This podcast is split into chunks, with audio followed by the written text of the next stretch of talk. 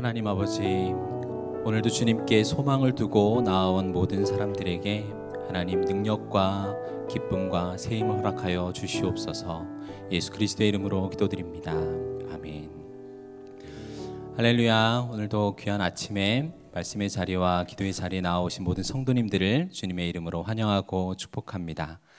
오늘 우리에게 주시는 하나님의 말씀은 레위기 8장 1절부터 4절까지 33절부터 36절까지의 말씀입니다. 저와 여러분이 한 절씩 교대로 읽겠습니다.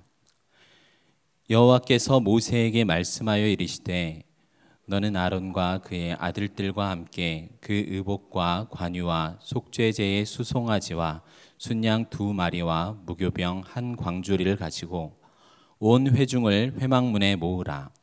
모세가 여호와께서 자기에게 명령하신 대로 함에 회중이 회막문에 모인지라. 위임식은 이래 동안 행하나니 위임식이 끝나는 날까지 이래 동안은 회막문에 나가지 말라. 오늘 행한 것은 여호와께서 너희를 위하여 속죄하게 하시려고 명령하신 것이니 너희는 7주야를 회막문에 머물면서 여호와께서 지키라고 하신 것을 지키라. 그리하면 사망을 면하리라. 내가 이같이 명령을 받았느니라 아론과 그의 아들들이 여호와께서 모세를 통하여 명령하신 모든 일을 준행하니라. 아멘. 하나님께서는 시내산에서 맺은 언약을 통해 이스라엘을 제사장 나라와 거룩한 백성으로 삼으셨습니다. 그래서 자기 백성 가운데 임재하시고 동행하시기 위해 성막을 통해 자신의 처소를 삼으셨습니다. 그런데 거룩하지 못한 죄인이 하나님의 처소인 성막으로 나아가 어떻게 하나님을 인격적으로 만날 수 있을까요? 출애굽기 마지막 40장에 보면 구름이 덮이고 여호와의 영광이 성막에 충만하니 만남의 장소로서의 성막, 즉 회막에 모세가 들어갈 수 없었다라고 말합니다. 거룩하신 하나님의 처소에는 어떤 사람도 택함 받은 이스라엘도 심지어 중재자인 모세조차도 다가갈 수 없었습니다. 너희는 거룩하라 이렇게 하나님의 요구를 받았지만 인간은 거룩하지 못할 뿐 아니라 율법을 지킬 능력도 없었습니다. 이러한 절망 가운데 하나님께 나아가는 회복의 방법으로 제사가 주어진 것입니다. 그래서 레위기의 시작은 하나님께서 회막에서 모세를 부르시고 이스라엘 자손이 하나님께 가까이 나아가 자신의 삶을 예물로 드리는 제사 고르반을 명하십니다. 하나님께서 이스라엘을 자기 백성으로 부르신 목적과 본질이 바로 하나님을 섬기는 삶입니다. 그 형식이 제사를 드리는 것으로 나타났어요.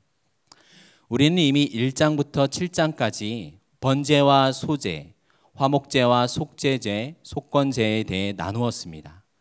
짐승 전체를 불살라 향기로운 냄새, 연기가 위로 올라가는 번제는 자신의 삶 전부를 거룩히 하나님께 드려지는 완전한 순종을 가르쳐 줍니다.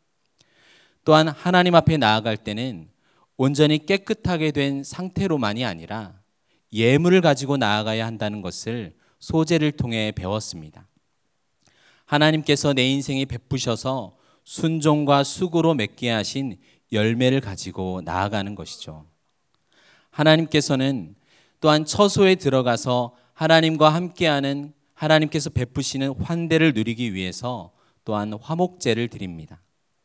하나님의 임재 앞에서 희생 제물의 일부를 먹게 하는 기회가 주어집니다. 앞선 번제와 소제, 화목제는 이스라엘 백성의 삶이 하나님께 드려지는 제사라면 이 제사를 드리러 하나님께 나아가기 위해서 죄를 깨닫고 죄 사함을 받기 위해서 속죄제와 속건제를 드립니다. 피 흘림이 없으면 용서함이 없기에 속죄제와 속건제는 모두 피, 피 흘림과 피 뿌림이 있는 제사입니다. 이 하나님과 이스라엘 사이에서 중보하는 이 일을 위해서 특별히 구별되어 하나님의 처소와 면전에서 섬기는 자들이 바로 대제사장과 제사장들입니다. 이들은 언약을 중재하고 성막을 지키고 재단에 제물을 드리며 백성을 가르치고 이스라엘을 위해 간구하는 일을 하게 됩니다. 그리고 하나님께서 이스라엘을 제사장 나라로 삼으셨을 때 기대하는 거룩한 직무를 본보기로 삼으실 것입니다. 그래서 이스라엘이 열방 가운데 하나님께서 택하심을 받은 하나님께로부터 택함 받은 제사장임을 나타냅니다. 우리 본문 1절부터 4절까지 함께 읽겠습니다. 여호와께서 모세에게 말씀하여 이르시되 너는 아론과 그의 아들들과 함께 그 의복과 관유와 속죄제의 수송아지와 순양 두 마리와 무교병 한 광주리를 가지고 온 회중을 회막문에 모으라. 모세가 여호와께서 자기에게 명령하신 대로 함에 회중이 회막문에 모인지라. 아멘. 여호와 하나님께서 모세에게 말씀하셨습니다. 아론의 제사장 위임식을 인도할 이전에 전임 제사장은 없기 때문에 모세가 하나님의 지침을 받아 인도해야 했습니다. 모세는 대제사장이 세워지기 전까지 제사장으로서 특별하고 독보적인 활동을 합니다. 이제 위임식의 대상인 아론과 그의 아들들과 함께 위임식에 사용될 의복과 관유, 속죄제의 수송아지와 순양 두 마리와 무교병 한 광주리를 가지고 회막으로 향합니다. 그런데 모세가 개인적으로 아론을 임명하는 것이 아닙니다. 온 회중을 회막문에 모으라고 하나님께서 명령하셨습니다. 온 회중, 모든 이스라엘이 성막을 둘러싸여 모여서 이들이 지켜보는 앞에서 위임식이 행해지고 있는 모습이 상상이 되십니까? 이스라엘 민족의 역사에서 온 회중이 입회한 역사가 많지 않습니다. 이스라엘을 위해서 구별된 레위인을 임명할 때 그랬고 성막 건축을 위해 필요한 선물들을 가져와서 모였을 때 또한 민수기에서 인구 조사를 할 때 반석을 쳐서 물이 나왔을 때가 있었습니다. 이러한 사건들과 동일하게 오늘 위임식은 민족 전체가 목격해야 할 아주 중차대한 사건인 것이죠. 이 회중이라는 말이 구약 헬라어로는 교회를 의미하는 에클레시아입니다. 구약의 교회와 같은 이스라엘이 지금 그들의 중보자로 세워지는 제사장 위임식을 모두가 모여서 보고 있습니다. 사절에 보면 모세가 여호와께서 자기에게 명령하신 대로 하였다라는 말이 나옵니다. 이 말이 레위기 8장에 9절, 13절, 17절, 21절, 29절, 36절 이렇게 수차례 반복되는 오늘 본문에서 가장 핵심적인 표현입니다. 하나님께서 말씀하시고 모세는 순종했습니다. 그리고 모세가 하나님의 말씀을 아론과 그의 아들들에게 명령한 대로 이들도 준행했습니다. 이러한 내용은 출애굽기 39장 40장에서 성막을 만들 때도 18번이나 반복되었던 말입니다. 성막의 완성이 하나님의 명령대로 철저하게 이루어지자 구름이 덮이고 여호와의 영광이 나타났습니다. 이 제사장 위임식도 마찬가지입니다.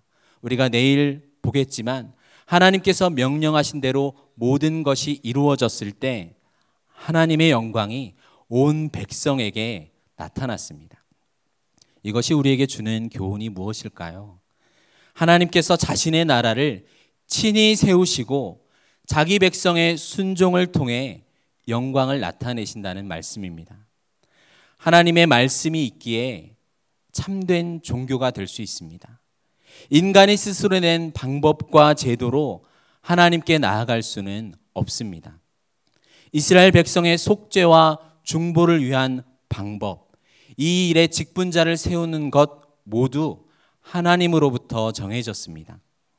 구약의 성막과 제사, 제사장 이 모든 것은 완전한 구주이신 우리 주님 예수 그리스도의 그림자가 됩니다. 말씀이신 참 아들께서 아버지로부터 보냄 받아서 이 땅에 오셔서 자신의 순종을 통해서 십자가의 죽음과 부활로 우리의 구원을 이루시고 영광을 나타내셨습니다. 신약의 교회에는 이 말씀과 성례 이 두 가지를 통해서 우리가 하나님께 예배를 드립니다.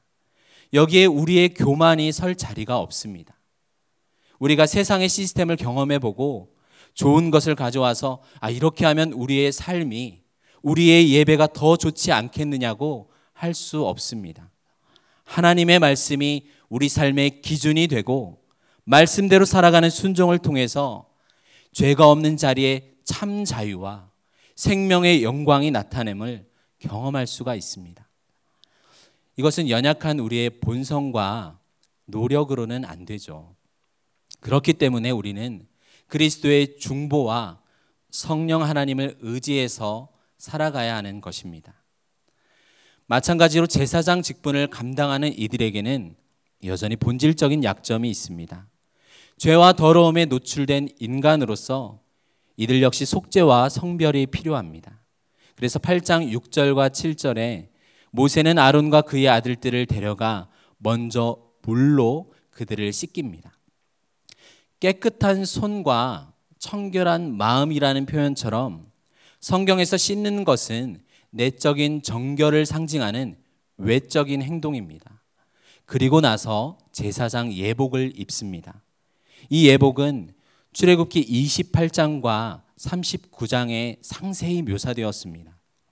하나님의 명령에서 순종해서 입힌 아름다운 예복은 이 대제사장 직분이 가진 최고의 존엄성과 거룩함을 나타냅니다.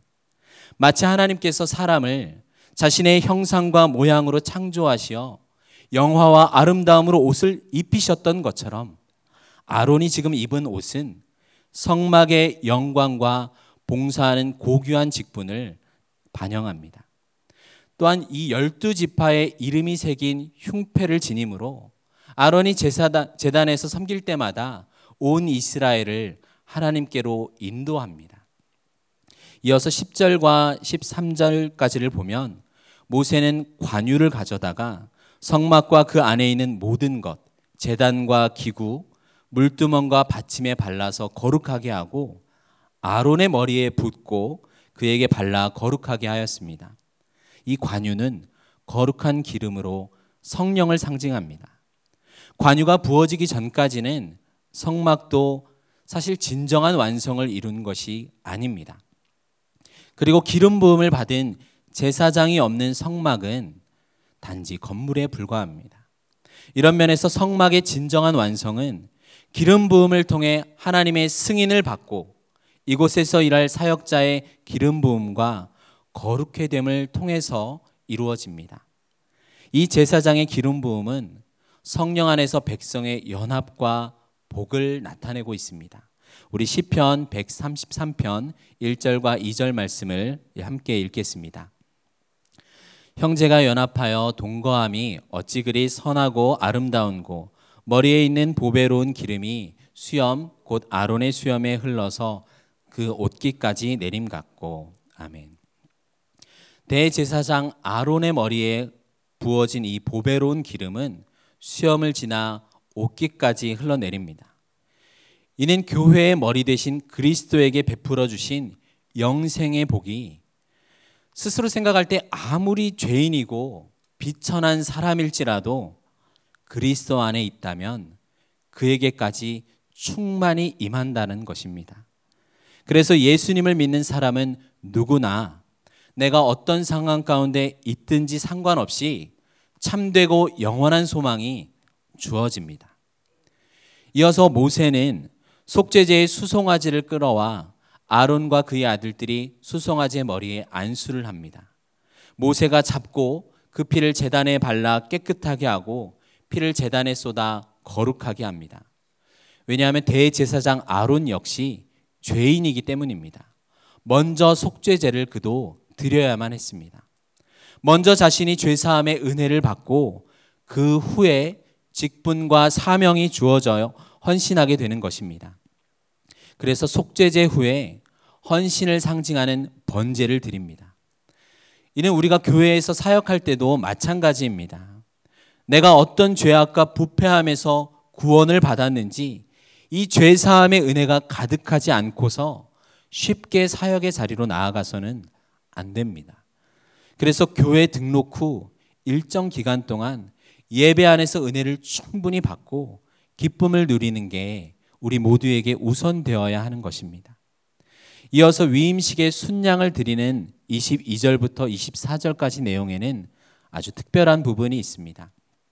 순양의 피를 가져다가 아론의 오른쪽 귓부리와 그의 오른쪽 엄지손가락, 그의 오른쪽 엄지 발가락에 바르고 아론의 아들들에게도 동일하게 발랐습니다. 오른쪽은 더 중요하고 좋은 쪽을 나타내는데 이 오른쪽 귓부리와 오른쪽 엄지손가락, 오른쪽 엄지발가락은 몸 전체를 대표하는 한 신뢰입니다. 하나님의 말씀을 바르게 듣기 위해서 귀를, 말씀대로 사역을 하기 위해서 손을, 하나님 앞에서 바른 길을 걸어가기 위해서 발을 피로 정결하게 했습니다. 이는 우리 전 인격이 하나님 앞에 드려지는 것을 의미합니다. 우리 삶의 한 부분은 하나님을 섬기고 다른 부분은 세상을 따를 수는 없습니다. 그것은 결코 하나님 앞에 허락되지 않습니다. 본문 30절을 보면 이제 아론과 그의 아들들은 거룩한 기름인 관유와 핏 뿌린 옷을 입고 있습니다. 성령의 거룩해 하심과 그리스도의 보혈을 나타내고 있는 것이죠. 신약에서 그리스도인들을 가리켜서 곧 하나님 아버지의 미리 아심을 따라 성령이 거룩하게 하심으로 순종함과 예수 그리스도의 핏뿌림을 얻기 위하여 택하심을 입은 자들이라 말씀합니다. 오늘 본문 33절부터 36절까지 함께 읽겠습니다. 위임식은 이래 동안 행하나니 위임식이 끝나는 날까지 이래 동안은 회막문에 나가지 말라. 오늘 행한 것은 여호와께서 너희를 위하여 속죄하게 하시려고 명령하신 것이니 너희는 7주야를 회막문에 머물면서 여호와께서 지키라고 하신 것을 지키라. 그리하면 사망을 면하리라. 내가 이같이 명령을 받았느니라. 아론과 그의 아들들이 여호와께서 모세를 통하여 명령하신 모든 일을 준행하니라. 아멘. 이어서 위임식의 순양 고기와 광주리 안에 떡을 먹게 됩니다. 그리고 8장에서 명시적으로 밝히진 않지만 출애굽기 29장의 기초에 볼때 7일 동안 위임식이 진행되면서 7일 동안 매일 반복해서 치러진 것으로 보입니다. 이런 반복적인 의식은 최초의 제사장 위임식이 얼마나 엄숙하게 수행되었는지를 우리에게 보여줍니다. 지금까지 함께 살펴본 위임식의 제사장 직분은 영원한 대제사장이신 그리스도에게서 완성됩니다. 또한 그리스도 안에서 왕 같은 제사장이라 선언해 주신 우리 각자에게까지 이어집니다. 하나님과 온 회중 앞에서 제사장 위임식이 진행되었던 것처럼 우리를 그리스도인으로 부르신 삶은 이처럼 공적입니다. 내가 구원받은 사실을 가족도 친구도 직장 동료도 모르게 내 그냥 내버려 둬서는 안 됩니다. 더 정확하게 말해서는 이것은 감출 수가 없는 사실입니다. 우리를 어두움에서 불러내어 빛 가운데로 인도하신 그리스도의 영광을 우리는 나타내야 합니다. 외형적으로 우리가 예배에 출석하고 여러 사역을 감당하는 것으로 우리가 정결해지는 것이 또한 아닙니다. 하나님의 결정에 따라 아론과 그의 아들들이 제사장으로 위임되었다고 해서 그들이 속죄나 거룩하게 되는 과정을 면제받은 것이 아닙니다. 이들은 7일간의 거룩하고 두렵고 엄숙한 과정을 겪었으며 이후 성소에 들어갈 때마다 매일 합당한 제사를 드렸습니다. 마찬가지로 택함 받은 우리 역시 그리스도의 보혈의 은혜를 받고 성령께서 말씀으로 우리를 씻기시는 성화의 과정이 항상 필요합니다. 이스라엘은 희생제물을 가지고 중보자의 도움을 받아 피 묻은 칼과 불타는 재단을 통과하여 하나님의 임재의 처소에서 하나님과 만나 생명을 누렸습니다. 이 영생의 길을 언약의 중보자이신 예수 그리스도께서 십자가를 통해서 우리 모두에게 열어주셨습니다. 사랑하는 성도 여러분, 우리도 우리의 전부를 드려 주님께 나아가야 하지 않겠습니까? 오늘 우리의 하루가 그리스도 안에서 하나님께서 기쁘게 받으실 신령한 제사가 되길 주님의 이름으로 축원합니다. 기도하겠습니다. 하나님 아버지, 하나님은 거룩하십니다. 죄인인 우리가 하나님의 임재에 나아가 영생의 복을 누릴 수 있도록 영원한 대제사장이신 그리스도를 보내주심에 감사드립니다. 그리스도 안에서 우리에게 하나님 자신을 주신 것처럼 우리도 전부를 들여 하나님을 섬기는 삶, 창조와 구원에 합당한 삶이 되게 하여 주시옵소서 예수님의 이름으로 기도드립니다. 아멘.